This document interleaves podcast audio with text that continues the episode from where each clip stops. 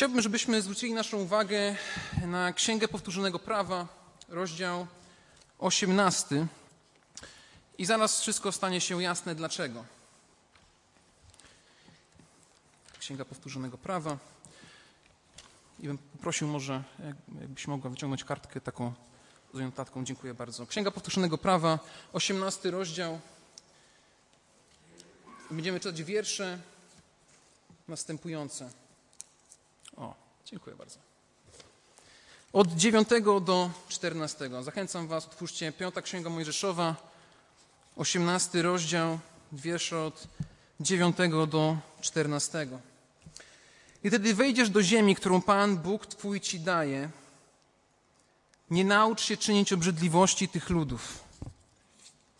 Niech nie znajdzie się u Ciebie taki, który przeprowadza swego syna lub swoją córkę przez ogień, ani wróżbita, ani wierzbiarz, ani guślarz, ani czarodziej, ani zaklinacz, ani wywołacz duchów, ani znachor, ani wzywający zmarłych. Gdyż obrzydliwością dla Pana jest każdy, kto to czyni i z powodu tych obrzydliwości Pan, Bóg Twój, wypędza ich przed Tobą.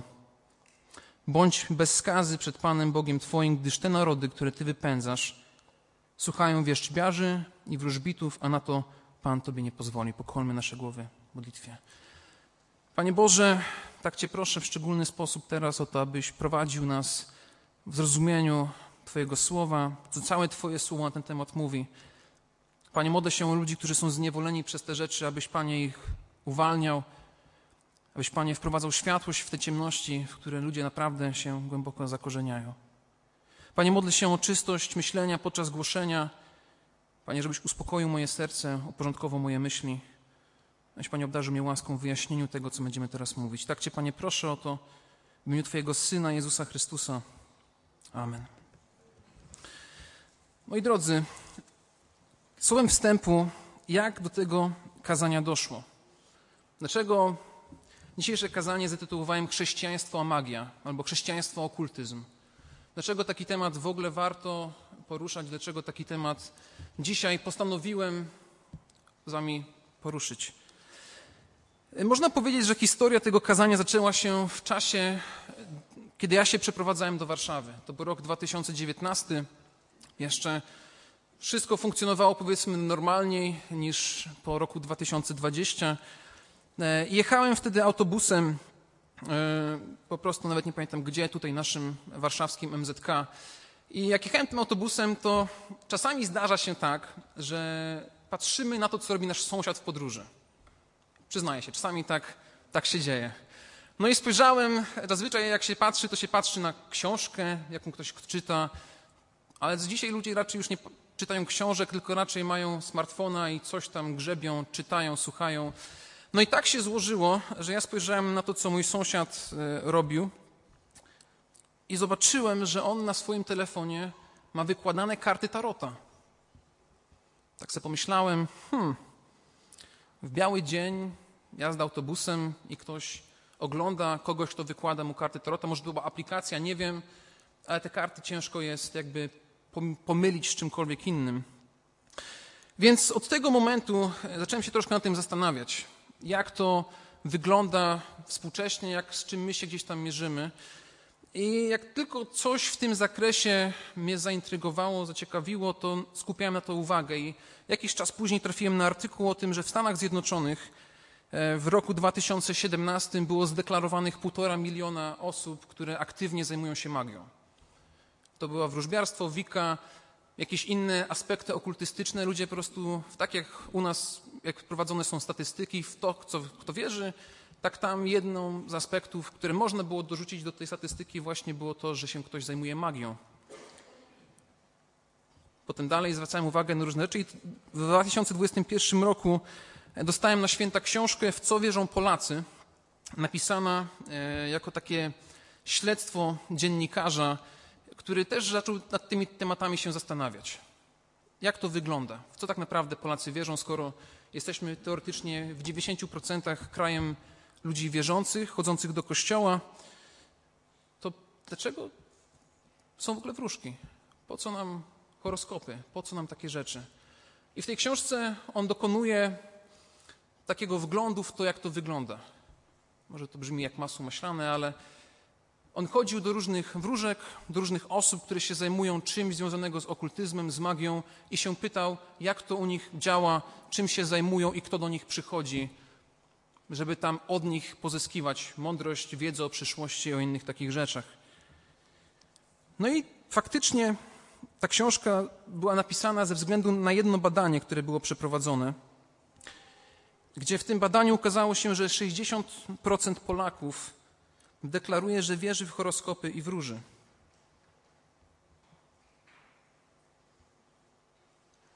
Potem jest inne badanie, które również pokazuje, że ponad 60 albo około 50% Polaków była kiedyś u wróżki, żeby poznać jakiegoś seansu. 60% kobiet deklaruje, że regularnie czyta horoskopy, żeby zastosować je w swoim życiu i mniej więcej 45% mężczyzn.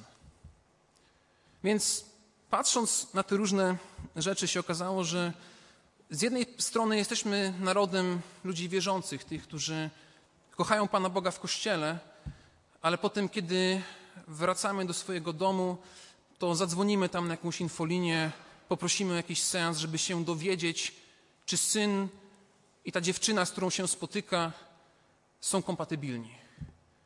Czy może w mojej przyszłości będą jakieś pieniądze, o których nie wiem.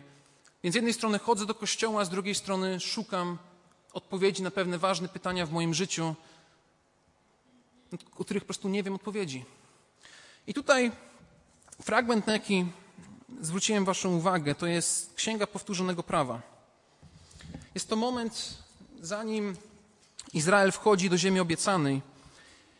I Bóg zwraca im uwagę poprzez swoje prawo, czyli prawo skierowane do swojego ludu, ludu Bożego, na kilka istotnych rzeczy.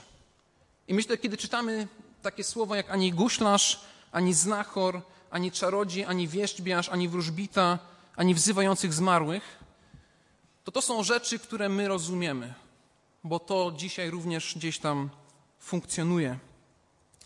I to jest bardzo ciekawe, że żyjąc w kraju, i to zarówno ludzi wierzących, ale równocześnie takim, w takim czasie ludzi wykształconych, ludzi, którzy się mienią i szczycą tym, że są racjonalni, że są naukowi, to jednak razem z tym jest poszukiwanie jakiejś duchowości, która jest obca od Kościoła. Duchowości, która nie jest w jakiś sposób powiązana z religią, ale będzie jakąś taką duchowością prawdziwą, żywą, może powrót do naszych przodków, którzy kiedyś tym się zajmowali. Więc tutaj fragment, na jaki patrzymy, to jest fragment, gdzie Bóg przestrzega swój lud, aby się tym nie zajmował. On mówi: To nie jest to, co do Was należy. Boży lud wybrany ma być inny. Ci, którzy się tym zajmują, są poganie. Ci, którzy się tym zajmują, którzy się tymi rzeczami interesują, są narody, które w ten sposób postępują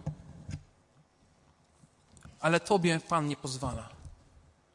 Ty się nie masz tym zajmować. Ty masz być oddzielony, Ty masz być święty, Ty masz pokazywać właściwą drogę, Ty masz pokazywać na tego, do którego mamy się zwracać o naszą mądrość.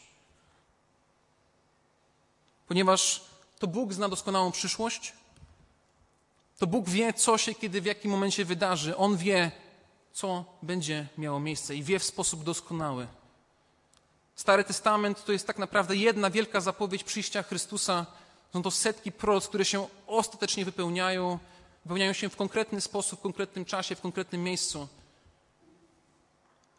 Bóg wie, co się wydarzy. Dzisiaj Douglas mówi o tym, że Bóg panuje, Bóg jest suwerenny. I to właśnie z tego wynika, że nawet historia nie jest ponad kontrolą Boga. Bóg ma wiedzę i to wiedzę prawdziwą. Kiedy czytamy o tym, że nie mają szukać w tych różnych miejscach, to właśnie jest z tego powodu, że Bóg, będąc Bogiem historii między innymi, Bogiem tego, który wie, co się wydarzy w przyszłości, nie chce, abyśmy sięgali po mądrość gdziekolwiek indziej, ponieważ odpowiedzi, jakie dostaniemy, odpowiedzi, jakie dostaniesz, jeżeli się tym zajmujesz, nie są odpowiedziami boskimi. I zabierasz Bogu należytą mu chwałę. Zabierasz Bogu to, co do Niego należy. Zabierasz okazję, żeby Bóg mógł Tobie odpowiedzieć na Twoją, twoją modlitwę.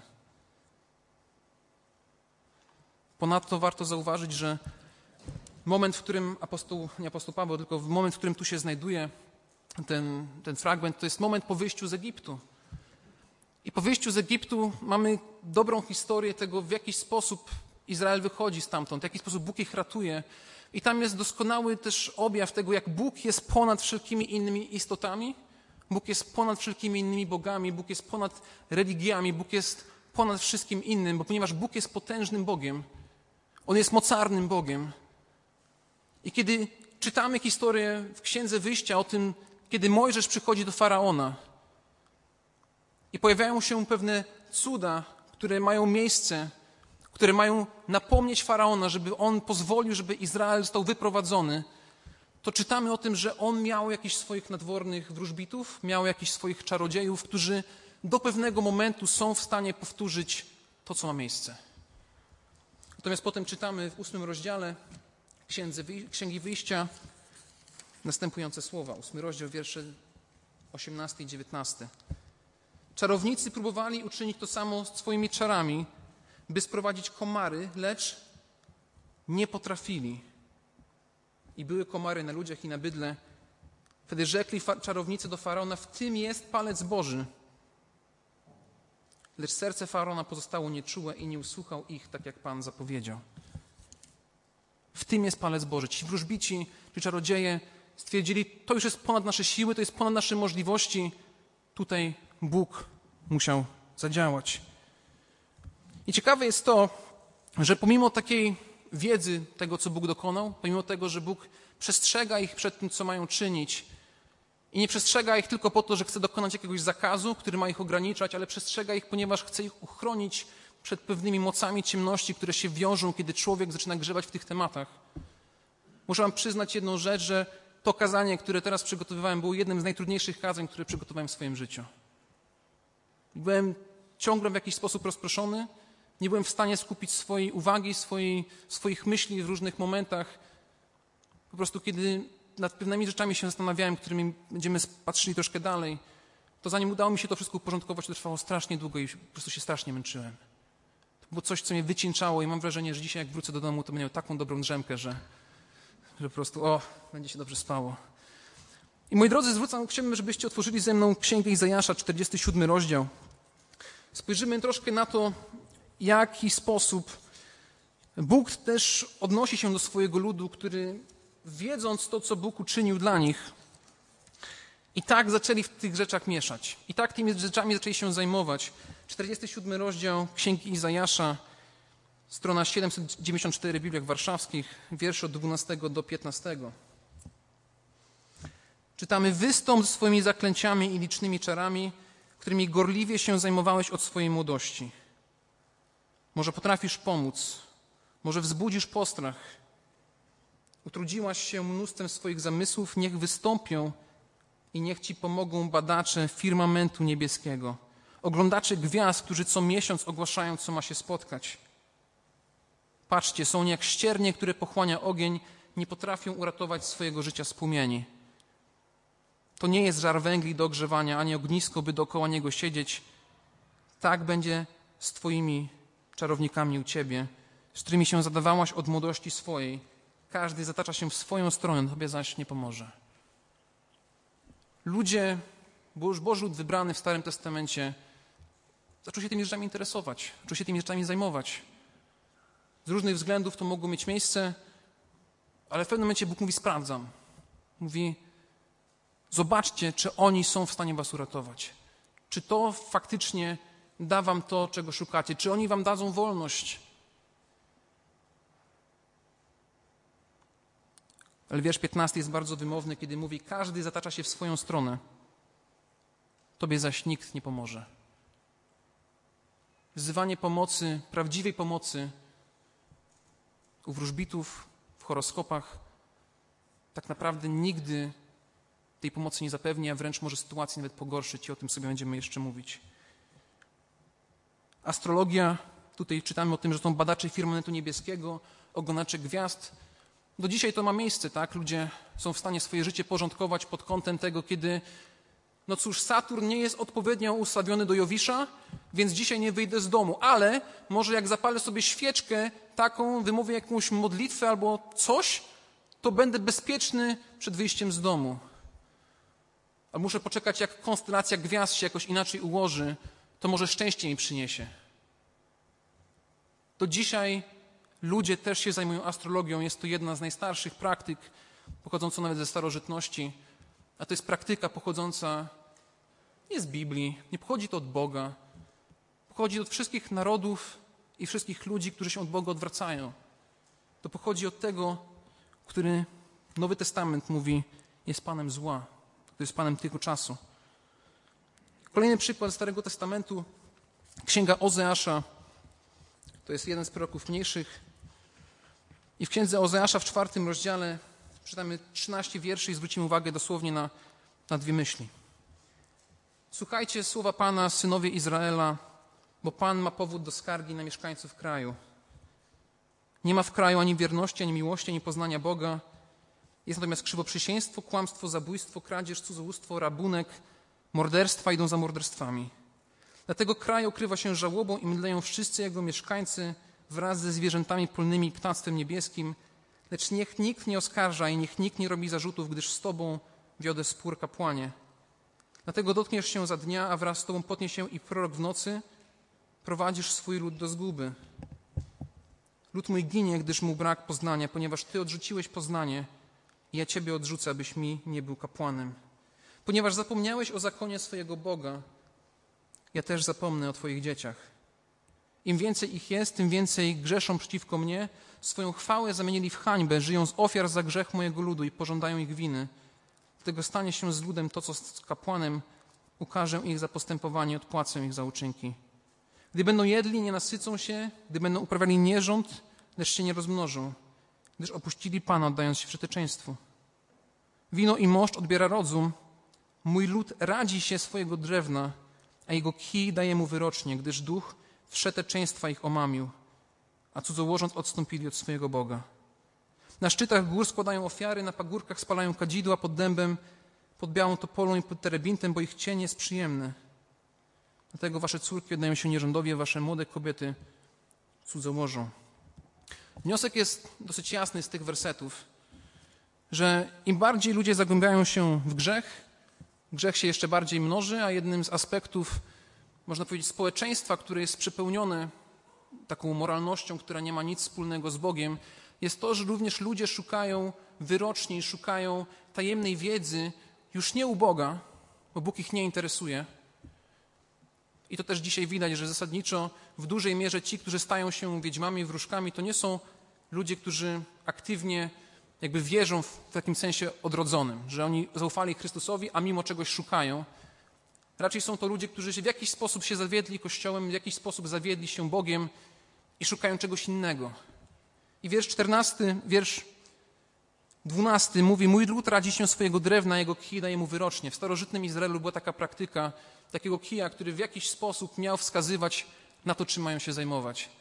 Więc zamiast pójść do świątyni i się pomodlić, poprosić Boga o mądrość, oni szukali jakiegoś wróżbity, jakiegoś lokalnego maga, który jakimś kijem pomachał. Sz, sz, sz. No okej, okay, to moje życie w ten sposób będzie wyglądało. Magia, okultyzm zawsze wiąże się z szybkim rozrostem wtedy, kiedy społeczeństwo jest przepełnione po prostu ciemnością, jest przepełnione, przepełnione złem. moi drodzy, w tym fragmencie, który czytaliśmy chwilę temu, w fragmencie właśnie z Księgi Powtórzonego Prawa, możemy zasadniczo spotkać się z trzema elementami okultyzmu, magii, które do dzisiaj też również funkcjonują. Jeżeli zwrócimy uwagę ponownie na ten fragment z powtórzonego prawa, 18 rozdział, to czytamy, że jest tak. Ani wróżbita, ani wierzbiarz, ani guślarz, ani czarodziej, ani zaklinacz, ani wyłacz duchów, ani znachor, ani wzywający zmarłych, gdyż obrzydliwością dla Pana jest każdy, kto to czyni. I z powodu tych obrzydliwości Pan, Bóg Twój, wypędza ich przed Tobą. Bądź bezskarzy przed Panem Bogiem Twoim, gdyż te narody, które to wypędzasz, słuchają wierzbiarzy i wróżbitów, a na to Pan Tobie nie pozwolił. I tutaj się pojawiają podobne trzy elementy, które zasadniczo można sprowadzić do magii. Magia dzieli się tak naprawdę na trzy takie sfery, może cztery. Czwarta jest taką bonusową, o której sobie może powiemy przy okazji.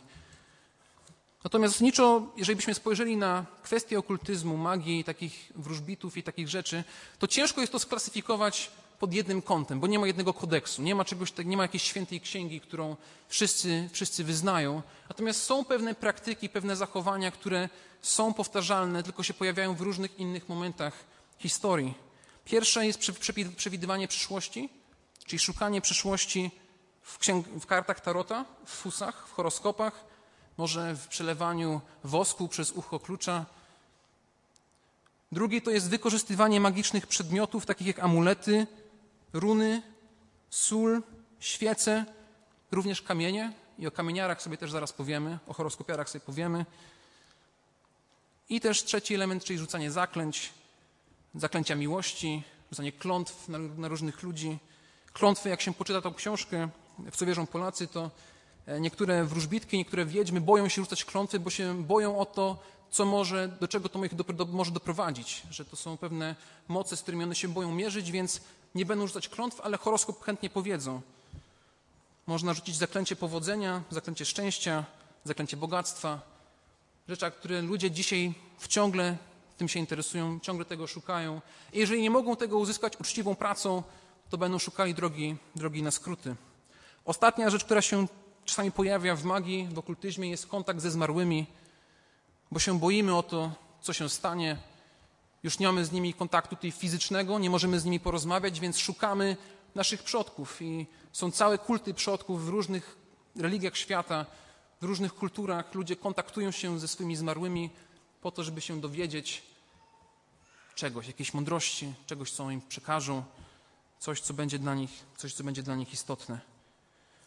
I ktoś może w tym momencie powiedzieć, czy to nie jest przesada? Czy to nie jest jakaś przesada, czy to nie jest jakiś wymysł, czy to nie jest jakieś straszenie ludzi, po prostu, że to jest jakiś okultyzm i, i coś jest złego. I przecież wiemy, że tak w historii było, że różnie, różnie było to postrzegane. Ale jednym z zadań służenia Kościołowi, jednym z zadań tego, że jak się widzi pewne niebezpieczeństwa, pewne rzeczy, które się nasilają w pewien sposób, to, było to byłoby to z pewnej strony zaniedbaniem duszpasterskim, gdyby o tym nie powiedzieć. Gdyby o tym ten temat zostawiać, żyć pod dywan, powiedzieć, niech każdy robi, co mu się podoba, mimo że Bóg w pewien sposób dosyć jasno wskazuje na, na te rzeczy. Co więcej, myślę, że teraz powiemy o tych rzeczach, które dzisiaj nas dotykają, świadomie bądź też nieświadomie, i jak bardzo to potrafi być zakorzenione też w naszej kulturze. Myślę, że wszyscy wiedzą, że system finansowy, w jakim działamy, w jakim żyjemy, w dużej mierze jest zbudowany na podstawie Excela. Ludzie, którzy działają w finansach, to wiedzą, że dużo się robi różnych prezentacji, różnych finansowych projektów, przedstawia się jakieś propozycje. I to nie tylko kwestia finansów, ale o finansach teraz akurat powiem. Natomiast wyobraźcie sobie, co by się stało, jeśli klienci banku albo instytucji finansowej dowiedzieliby się, że opłacanymi doradcami finansowymi nie są ludzie z wykształceniem ekonomicznym, nie są ludzie, którzy troszczą się od wielu lat, mają doświadczenie z finansami, ale są wróżbitki, które są opłacone jako konsultanci do tego, żeby dać wgląd w przyszłość rynków finansowych, rynków akcji, obligacji. Gdyby coś takiego wyszło na jaw, gdyby bank się do tego przyznał, że w ten sposób działają, to myślę, że ludzie traciliby zaufanie i zebraliby swoje pieniądze stamtąd. Jednym, w jednym z wywiadów właśnie jedna wróżbitka przyznała się do tego, że ona nie może na ZUSie, de, w deklarować się jako wróżbitka. Nie ma tam takiej kategorii ZUSowskiej. Natomiast jest doradca finansowy, jest jakiś freelancer, więc wszystko zależy od tego, jakim, jaki, jaka umowa będzie z nią podpisana. Do wróżek dzisiaj chodzą biznesmeni, politycy, celebryci, również ludzie religii. Jeden z wróżbitów powiedział, że został wykluczony z kościoła. Nie może tam chodzić, ale ma znajomego księdza, który on mu oddaje rozgrzeszenie, a on mu odprawia egzorcyzmy. Taki dobry deal sobie gdzieś dogadali. Współcześnie w dużej mierze to jest coś, co się spotkałem w tym roku, w tym, mówiąc w tym roku, mówię w zeszłym roku 2022. W rozmowie z młodzieżą się okazuje, że coraz więcej młodych osób, szczególnie młodych dziewczyn, zaczyna się zajmować horoskopami też na poważnie. To są tak zwane horoskopiary i kamieniary. Horoskopiary zajmują się horoskopami, ponieważ patrzą w nich i widzą w nich przyszłość. Szukają tego, czy dzisiaj może spotkam przystojnego mężczyznę. No i potem pod autosugestię czasami to działa, że spotykam przystojnego mężczyznę, potem kolejny horoskop następnego dnia, czy ten mężczyzna jest dla mnie. Jeżeli nie, to trudno. Jest kolejny dzień i kolejny dzień. Jedna z takich horoskopiar powiedziała, że niektórzy budzą się rano, czytają wiadomości sportowe. Ja czytam rano pięć różnych horoskopów, coś z tego dla siebie wyciągam. I w pewien sposób to działa na zasadzie autosugestii. W dużej mierze tak może być. Wiele horoskopów jest pisanych przez ludzi, którzy nie mają nic wspólnego z magią, tylko raczej chcą tym trochę pieniędzy zarobić, ale równocześnie im bardziej się ludzie zagłębiają w te różne rzeczy, tym większy przystęp dają różnym mocom ciemności, które w jakiś sposób będą ich zniewalały. Kamieniary to jest drugi przykład, też również czasami to jest połączenie horoskopiary i kamieniary, ale kamieniary działają w taki sposób, że patrzą na właściwości poszczególnych kryształów, poszczególnych kamieni i tego, co one mogą wnieść w Twoje życie. Więc nosi się konkretną biżuterię, biżuterię, która ma pewną właściwość magiczną do tego, żeby w jakiś sposób poprawić swoje życie. Możesz nawet nie wiedzieć o tym, że idziesz do pracy, spojrzysz, ale koleżanka w pracy ma, nie wiem, nowy naszyjnik, nowe kolczyki, powiedzieć, ale fajne kolczyki, nowe bardzo fajny naszyjnik, a się okazuje, że to nosi to głównie z tego powodu, że wie, że to jest pewien amulet napełniony pewną mocą, która będzie jej w życiu pomagać. W naszej kulturze można powiedzieć, że horoskopy, magia, okultyzm to jest taki jawny sekret. Że ludzie się do tego nie przyznają, że chodzą do wróżbity, nie, nie przyznają się, że chodzą do wróżki, a mimo wielu ludzi to czyni i im to nie przeszkadza, że tak się sytuacja ma. Zresztą w naszej kulturze również historycznie mamy przykład dziadów Adama Mickiewicza. Wielu z Was na pewno z liceum kojarzy tą książkę, gdzie tam jest pewien seans, w którym wzywają duchów przodków.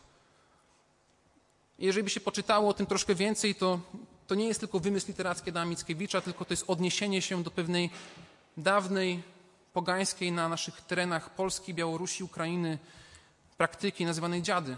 Wyglądała ona inaczej niż w tej książce, ale idea była ta sama. Chodziło o to, żeby wzywać tych, którzy dzisiaj już z nami nie są. Na terenach Białostoczyzny, Podlasia funkcjonują takie osoby jak szeptuchy, osoby poważane przez społeczeństwo, do których ludzie specjalnie jadą, żeby się ich radzić tego, jak to wygląda.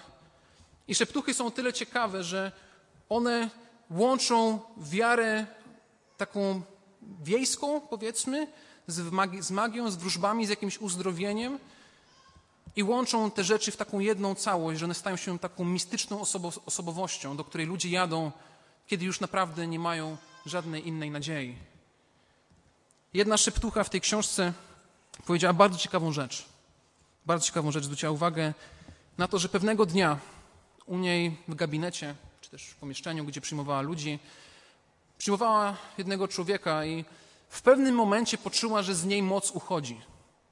Może to brzmi mega dziwnie, ale poczuła, że z niej moc uchodzi i nie jest w stanie dokonać rytuału w taki sposób, aby móc doprowadzić do uzdrowienia lub pomocy temu, z kim się spotykała.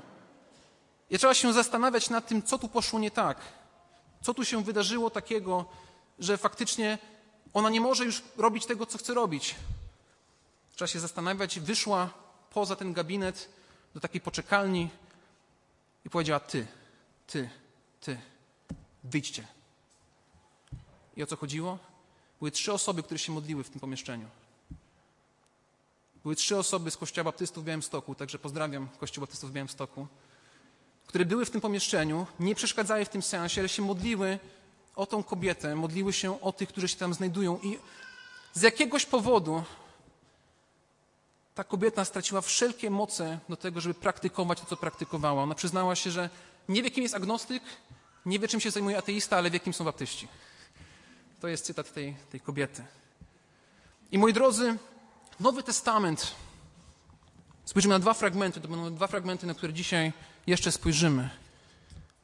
Nowy Testament daje nam jasne wskazania, że to, o czym tutaj mówimy, jest prawdziwą rzeczywistością duchową. Że to nie są jakieś wymysły, To nie jest jakiś dziwny wymysł baśni kogoś, kto to pisze, ale jest to coś, co faktycznie ma oddziaływanie w naszym społeczeństwie. Jeden z tych fragmentów, który dzisiaj był czytany na początku nabożeństwa, to właśnie jest Dzieje Apostolskie, rozdział 16 i zwrócimy uwagę sobie na wiersze od 16 do 18. A gdy szliśmy na modlitwę, zdarzyło się, że spotkała nas pewna dziewczyna, która miała ducha wieszczego. Ta idąc za Pawłem i za nami wołała, ci ludzie są sługami Boga Najwyższego i zwiastują wam drogę zbawienia.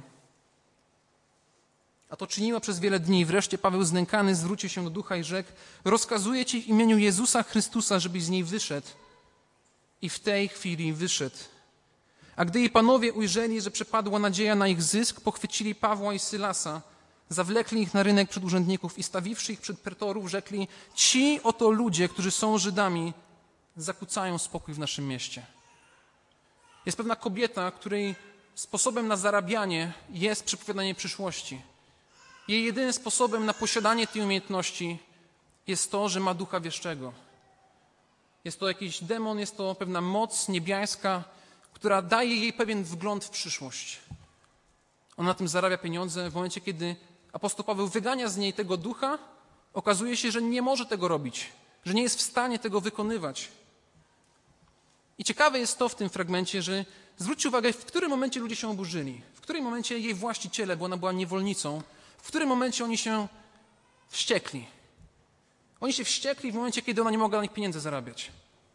Kiedy się okazało, że nie przynosi zysków. Oni, ich nie irytowało to, że ona jest zniewolona duchowo, nie irytowało jej to, że w jakiś sposób ten demon nad nią panuje. Nie, nie, nie. To ich nie interesowało. Interesowało ich wyłącznie pieniądz.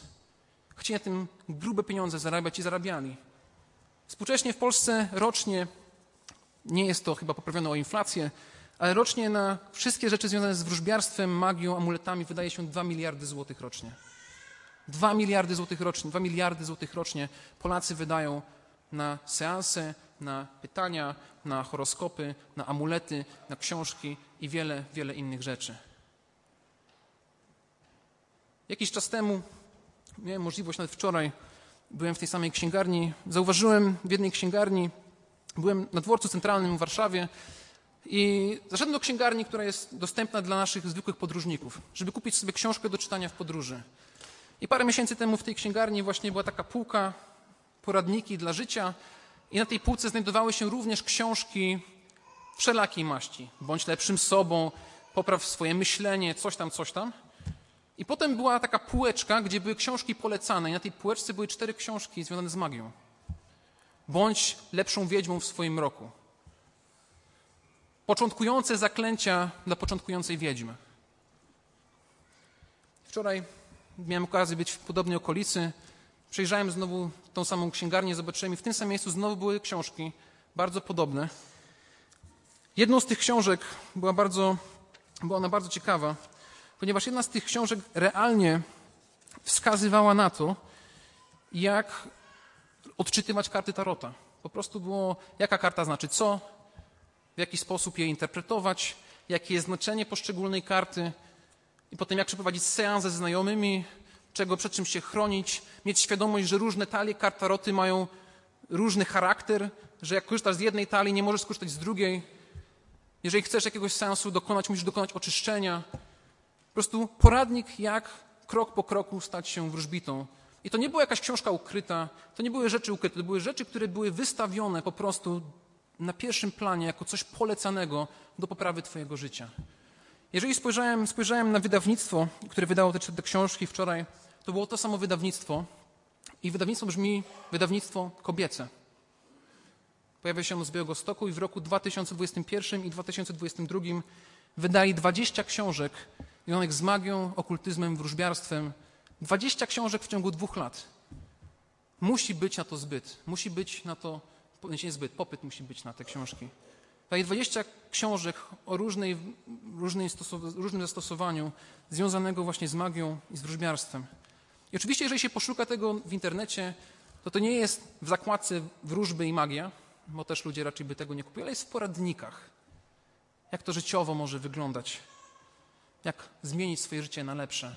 I to właśnie się wiąże w dużej mierze cała ta magia i wróżbiarstwo z tym, że ludzie się od, próbują odkryć siebie, próbują odkryć swoje życie na lepsze, więc szukają tego, co jest prawdziwe, tego, co jest naturalne i próbują odkrywać magię, która w jakiś sposób łączy wszystkie te rzeczy. Ostatni fragment, najważniejszy, jeden z ważniejszych, który się pojawia w tym tekście. Dzieje apostolskie, 19 rozdział. Czytamy następujące słowa od wiersza ósmego. Odtąd przez okres trzech miesięcy chodził do synagogi, prowadząc śmiałe rozmowy, przekonując o Królestwie Bożym. A gdy niektórzy nie dali się przekonać i trwali w uporze, mówiąc źle wobec ludu o drodze pańskiej, zerwał z nimi, odłączył od uczniów i począł codziennie nauczać w szkole Tyranosa. I działo się to przez dwa lata, tak że wszyscy mieszkańcy Azji, Żydzi i Grecy mogli usłyszeć słowo pańskie. Niezwykłe też cuda czynił Bóg przez ręce Pawła. Tak iż nawet chustki lub przepastki, które dotknęły skóry jego, zanoszono do chorych i ustępowały od nich choroby, a złe duchy wychodziły. A niektórzy z wędrownych zaklinaczy żydowskich próbowali wzywać imienia Pana Jezusa nad tymi, którzy mieli złe duchy, mówiąc: Zaklinam was przez Jezusa Chrystusa, którego głosi Paweł. A było siedmiu synów niejakiego Scewy, arcykapłana żydowskiego, którzy to czynili. A odpowiadając zły duch, im: Jezusa znam, wiem, kim jest Paweł, lecz wyście coś za jedni. I rzucił się na nich ów człowiek, w którym był zły duch, przemógł ich i pognębił, taki sznadzy i poranieni uciekli z owego domu. I stało się to wiadome wszystkim Żydom, jak i Grekom, którzy mieszkali w Efezie. I padł strach na ich wszystkich, a imię Pana Jezusa było wielbione. Wielu też z tych, którzy uwierzyli, przychodziło, wyznawało i ujawniało swoje uczynki, a nie mało z tych, którzy się oddawali czarnoksięstwu, znosiło księgi i paliło je wobec wszystkich. I zliczyli ich wartość i ustalili, ustalili że wynosiła 50 tysięcy srebrnych drach. Tak też potężnie rosło, umacniało się i rozpowszechniało słowo Pańskie. Jest to bardzo ciekawa historia, ponieważ pokazuje coś, co też dzisiaj współcześnie ma miejsce.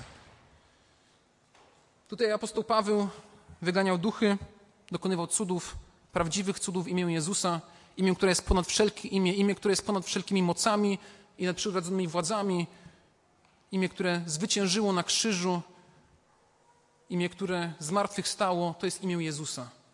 I nie ma potężniejszego imienia od tego ani na ziemię, ani, ani na niebie. Więc są pewni wróżbici żydowscy, którzy patrzą na to, co robi apostoł Paweł, mówią: My chcemy tego samego doświadczyć. My chcemy tej samej mocy, z jakiej korzysta apostoł Paweł. I kiedy próbują tego dokonać, ten duch się do nich odzywa i mówi: Jezusa znam i wiem, kim jest Paweł, lecz wy coście za jedni. Mówi: Ja was, ja was nie znam. Wiem, kim jest Paweł, wiem, kim jest Jezus, ale was nie znam to jest jakby wy nie jesteście chronieni. Jakby z wami mogę zrobić, jak mi się podoba. I co się dzieje? I rzucił się na nich ów człowiek, którym był zły duch, przemógł ich i pognębił taki sznadzy i poranieni uciekli z owego domu. Jeżeli się posłucha różnych historii ludzi, którzy mają opętania, to bywa tak, że kiedy wczoraj słuchałem takiego wywiadu z pewnym profesorem psychologii, który był przy, obecny przy tej sytuacji, on mówił, że zobaczył 50, kobietę, która waży 50 kilo. Ona była w stanie w pewnym momencie podczas egzorcyzmu przesunąć dwóch mężczyzn, każdy wa ważący pewnie około 100-150 kilo, bo nawet trochę więcej, to było w Stanach Zjednoczonych. Także może z tego powodu. Ale zobaczył, jak kobieta, która ważyła około 50 kilo, 60 kilo, była w stanie rzucić mężczyzną, który waży 100-150 kilo. Powiedział, że w życiu on jako człowiek, jako sceptyk czegoś takiego nie doświadczył, bo proszony właśnie z zewnątrz jako taki obserwator, żeby zobaczyć, czy to przypadkiem nie jest jakaś choroba, tak? czy to nie jest coś, co, co może jednak nie jest opętaniem. Ale powiedział, że po tym doświadczeniu on uważa, że to, co zobaczył, faktycznie było opętaniem demonicznym i jego myślenie się pod tym kątem zmieniło. Ten mężczyzna również się rzuca na tych uczniów. Próbuje ich pobić, próbuje ich zniszczyć. I myślę, że to jest jedna z tych rzeczy, która w jakiś sposób powinna przestrzegać nas przed tym, żebyśmy się zajmowali takim rodzajem magii. Jedna z tych wróżek mówiła, że ona też odprawia egzorcyzmy. I egzorcyzmy dokonuje w różny sposób. Czasem to jest jakiś rytuał, czasem jest to zmówienie jakiejś krótszej modlitwy. Mówi, że jak jest demon, który jest silny, to są jej słowa, jeżeli jest demon jest silny, no to mówi zdrowaś Mario. Jeżeli to nie działa, mówię jej modlitwę do anioła, do, anioła do Archanioła Michała o pomoc. Ale jeżeli jest jakiś demon, który już do tego momentu nic nie jest w stanie go wywalić, to modli się, uwaga, modlitwą Ojczy nasz, który jesteś w niebie, święć się imię Twoje, przyjdź królestwo Twoje, bądź wola Twoja jako w niebie i na ziemi. I w momencie, kiedy ona skończy tą modlitwę, to jest jak taki młot, do tego demona ucieka. Ale ciekawe jest to, że ona mówi, że ona musi to powtarzać co jakiś czas. To nie jest coś trwałego, to nie jest trwała zmiana. I w momencie, kiedy ludzie się otwierają na różne moce demoniczne, na mocy ciemności, otwierają się na to, że te moce mogą nimi panować, mogą im krzywdę zrobić.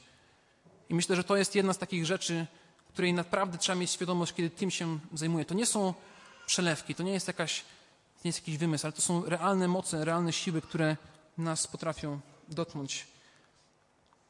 Okazuje się, że wróżbitki, które widzą takie rzeczy, są bardzo wierzące. Wierzą, że Bóg istnieje, wierzą, że jest pewien byt, który jest ponad wszelkie inne byty.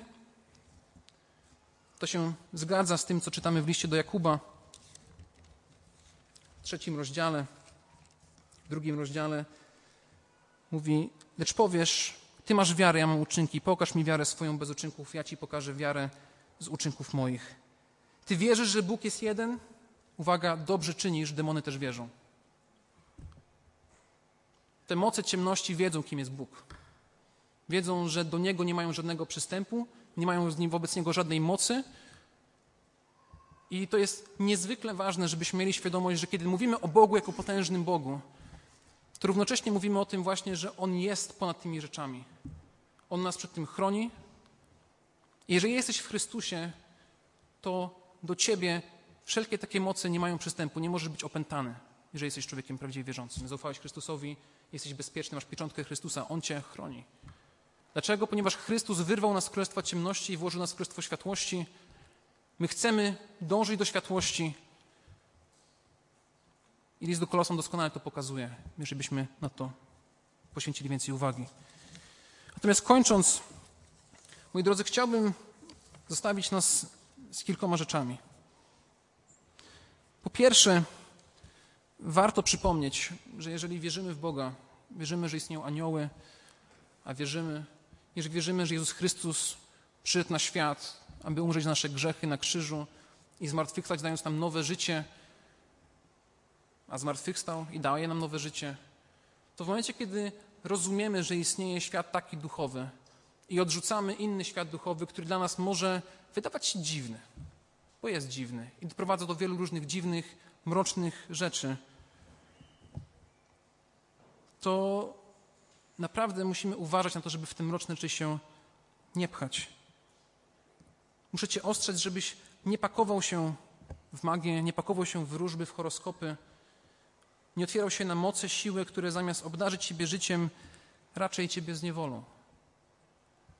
Jeżeli się posłucha świadectw ludzi, którzy wychodzą z takich, z takich rzeczy, to mówią, że często czują ciemność, cokolwiek to znaczy czuć ciemność, ale czują przytłaczającą ciemność, chodzą jak w mgle i potrzebują regularnych rytuałów, żeby się oczyszczać, żeby mieć jakieś spojrzenie na przyszłość lepsze.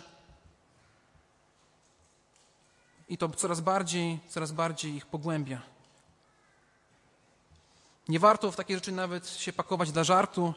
Takie zabawy andrzejkowe, które u nas w Polsce też są częścią naszej kultury, tego jak my funkcjonujemy. Ja byłem w podstawówce, to organizowano zabawy andrzejkowe, na które rodzice mi nie pozwalali chodzić, ale też mnie intrygowało troszkę, co tam się dzieje, tak? Jakby o co chodzi?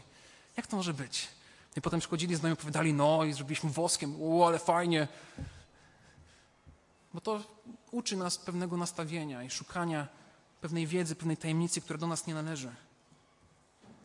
Wszelkie takie rzeczy, wprowadzanie krok po kroku potrafi otwierać nas na coraz bardziej i coraz bardziej ciemniejsze moce duchowe, rzeczy, których nie rozumiemy, które są ponad nami. Natomiast jeżeli się zajmujesz takimi rzeczami, może przyjdziesz dzisiaj tutaj, może słuchasz tego w internecie i się zastanawiasz nad tym, jak to z tego wyjść, jak opuścić ten element mojego życia. I moi drodzy, jest nadzieja. Dzisiaj mówiliśmy o tej nadziei, dzisiaj Douglas wspominał nadziei. I czytaliśmy, że nadzieja jest w Jezusie Chrystusie. On jest Panem Panów, On jest Królem Królów, On jest Bogiem ponad wszelkimi bogami, ponad wszelkimi demonami, ponad wszelkimi mocami. On posiada zwierzchność nad nimi, potrafi siłowo nad nimi. Kiedy czytamy historię człowieka, w którym był legion demonów, to te demony, kiedy zobaczyły Chrystusa, mówią: Pozwól nam wejść w te świnie. Pozwól nam zostawić tego człowieka, wejść w te świnie. Nie wypędzaj nas, nie niż nas. Się przestraszyły. I się okazało, że dopiero kiedy Jezus powiedział, to one weszły. Bez Jego zgody, bez Jego mocy nie były w stanie się Mu przeciwstawić. Więc jeżeli masz problem z magią, masz problem z wróżbiarstwem, z okultyzmem, jakikolwiek by on nie był, czy to są wróżby, horoskopy, karty tarota, czy cokolwiek innego, może kryształy, kamienie, jeżeli masz z tym problem i czujesz przytłaczającą ciemność, smutek, zniewolenie, którego nie jesteś w stanie w żaden inny sposób wyjaśnić, to dzisiaj jest dzień, żeby wzywać tego, który ci uratuje z tego, wzywać imienia Jezusa Chrystusa, który również za ten grzech zapłacił na krzyżu. Moi drodzy, magia stała pokonana na krzyżu dwa tysiące lat temu. I dzisiaj nikt do, jeżeli ktoś się tym zajmuje, nie może być wyzwolony poza, poza tym. Tylko imię Jezusa może cię uwolnić, może cię wyzwolić tej ciemności. I ludzie, którzy wychodzą z tego i doświadczają prawdziwej wolności, prawdziwej światłości, nie chcą wracać. To, że to jest ciekawe, to, że to jest interesujące, może nam nieznane, to nie znaczy, że musimy od razu się gdzieś w to pakować. Jeżeli zacząłeś się w coś takiego angażować, zostaw to od razu, natychmiast się tego pozbądź, wyrzuć wszystkie książki magii, pozbądź się swoich kryształów, wyrzuć gazety z horoskopami. Pozbądź się tego. Kiedy ci się nawrócili, ci czarnoksiężnicy w Efezie, oni co zrobili? Wzięli i spalili swoje księgi. Księgi, które były równowartością 50 tysięcy srebrnych monet, czyli 50 tysięcy dniówek, można powiedzieć. To jest kupa pieniędzy. Oni spalili to, się tego pozbyli, żeby nie dawać mocom duchowym przystępu w swoim życiu. Pozbądź się tego. Ostatnie świadectwo i tym zakończę. Pamiętam świadectwo jednego człowieka, to było już wiele lat temu, kiedy słuchałem go. I to, co uderzyło mnie w tym świadectwie, było to, że tak troszkę mnie nastraszyło. Aczkolwiek w takim pozytywnym sensie. Że to był człowiek, który się nawrócił, zajmował się regularnie okultyzmem, e, wykładał sobie sam karty tarota, sprawdzał, jak to wygląda u siebie w przyszłości. I kiedy się nawrócił, chciał się tego pozbyć. I robił tak, że wkładał swoją kartę tarti, wkładał kar, tar, karty tarota do śmietnika, wyrzucał je za każdym razem, ale z jakiegoś powodu te karty wracały. Nie był w stanie tego wytłumaczyć. Jednego dnia, drugiego i przez x dni próbował się tego pozbyć i miał wrażenie, że tak długo jak te karty się znajdowały w jego domu, pewna ciemność po prostu też była obecna. W końcu czytał ten fragment z dziejów apostolskich, zobaczył, że trzeba było spalić to i spalił te karty. Wrzucił je do kominka, oczyścił swój dom. Nie oczyścił w sposób rytualny, nie chodził z solą po kątach. Nie, on po prostu się pozbył tego, co było pewnym przystępem. I się okazało, że ta ciemność, która emanowała w tym mieszkaniu, zniknęła. Karty również na dobre zniknęły. Moi drodzy, to, o czym dzisiaj mówimy, to są naprawdę poważne rzeczy. Wiem, że niektórzy się śmieją z horoskopów, się śmieją z tych różnych rzeczy, bo w pewnym sensie są ludzie, którzy z tego korzystają dla własnych zarobków. I to jest prawda. Jest w tym biznes, są pieniądze, ludzie chcą na tym zarabiać. Ale równocześnie nie możemy lekceważyć mocy duchowych, które poprzez te różne rzeczy działają, które wielu z nas zniewalają, które doprowadzają, że ludzie jeszcze bardziej się pogrążają w ciemności, jeszcze bardziej żyją w różnych, różnych grzechach. I naprawdę jest wolność i to jest wolność w Jezusie Chrystusie. I z tym chciałem Was dzisiaj zostawić.